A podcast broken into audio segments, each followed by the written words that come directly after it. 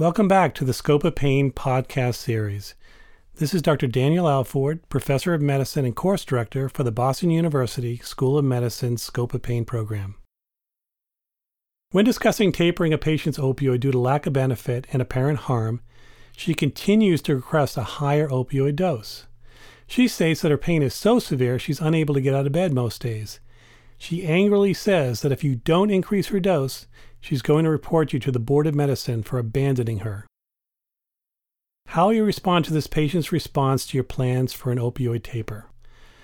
The first step is to make sure she understands why you think her opioids need to be tapered using very specific clinical information that you've obtained over time.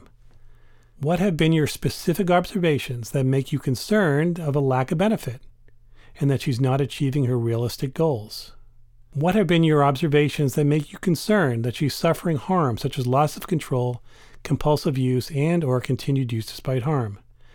Next, you should remind her that not all chronic pain is opioid responsive and that more opioid is not always better and more opioid may actually increase the risk of adverse effects. Finally, remind her that some chronic pain actually improves after an opioid taper. Stress how much you believe her reports of severe pain and be empathic for her suffering. Express frustration that the opioid did not achieve adequate benefits and focus on her strengths and encourage therapies for coping with pain.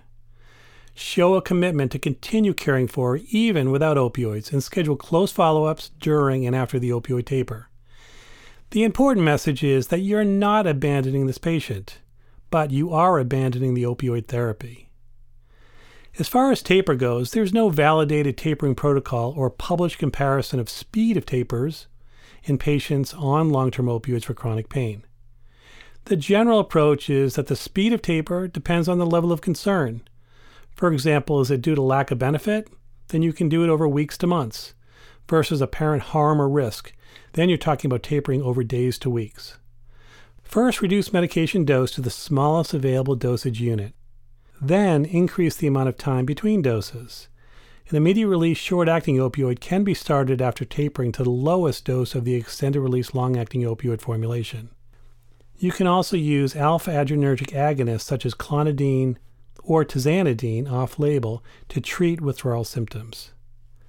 Build up alternative pain treatment modalities as short term opioid withdrawal can lead temporarily to increased pain.